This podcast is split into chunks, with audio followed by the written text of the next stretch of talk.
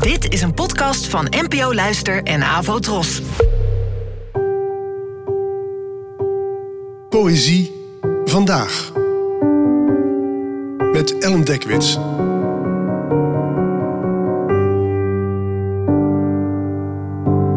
Hallo, fijn dat je luistert. Het gedicht van vandaag heet Mijn bloed en werd geschreven door de Nederlandse dichter Robin Blok, geboren in 1980. En dit keer wou ik eerst iets van tevoren vertellen. In het vers dat je zo gaat horen, toont de verteller hoe het is om een kind te zijn van twee culturen. Enerzijds de Nederlandse, anderzijds de Indische.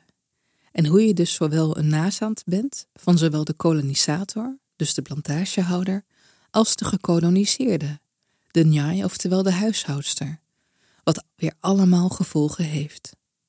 De verteller, hierdoor een dubbelbloed, heeft zoveel te zeggen, kampt met zoveel tegenstrijdigheden, weet niet in welke cultuur hij echt thuis is, en in dat prachtige slotbeeld weet ook niet meer wat hij wel en niet nog moet herdenken. Mijn bloed. Ik draag de stank van tabak. Mijn aderen vertakken zich langs oude plantages, spieren die kalmte mengen met geweld. De stem van mijn voorvader buldert door mijn keel. Ik heb zoveel te bewijzen. Ik draag de ruggengraat van een njai. In mijn mond strijden verschillende tongen. De kinderen die zij baarden, kinderen die haar niet meer toebehoren. Haar handen, mijn polsen, zoveel kwijtgeraakt.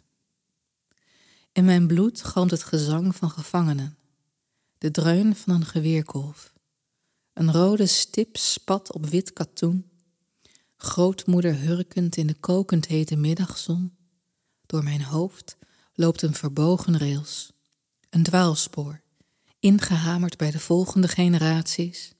Aanpassen, aanpassen, jouw voeten, mijn voeten, bloot en koud op vreemde grond herinner je de winter. De eerste, die ons allemaal bevroor. Opa verstopt zijn oorlog. In elk oog een dolk. In zijn glimlach een verloren jongetje. En ik heb vlaggen te verhangen. Kransen, waarvan ik niet meer weet waar ik ze leggen moet. Bedankt voor het luisteren en tot de volgende keer. Abonneer je op deze podcast via de gratis app van NPO Luister. Daar vind je ook een handig overzicht van het complete podcastaanbod van de NPO. Afro Tros, de omroep voor ons.